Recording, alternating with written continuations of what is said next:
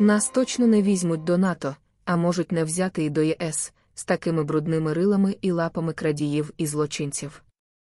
І надії на те, що небезпека такого неприйняття вплине на владу, наближених до неї лиходіїв, через що правила будуть змінені, ситуація покращена, все гівно реформоване, не справдяться.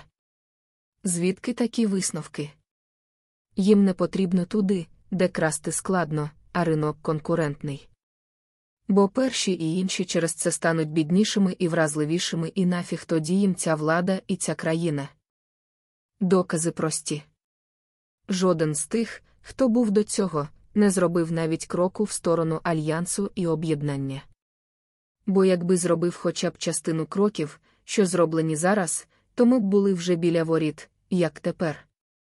Цей зробив, бо вимушений шукати виходу в цій війні, чим довів нам усім, що насправді шлях туди короткий. А тут ще Швеція та Фінляндія підтвердили прикладом. Інша справа чи дійде до кінця. Найімовірніше ні, бо, дивись, правило прокрасти складно, а ринок відкритий для інших, а значить, немає місця ні першим, ні решті. А що ж буде? Буде якась вистава, трагічна і комічна одночасно.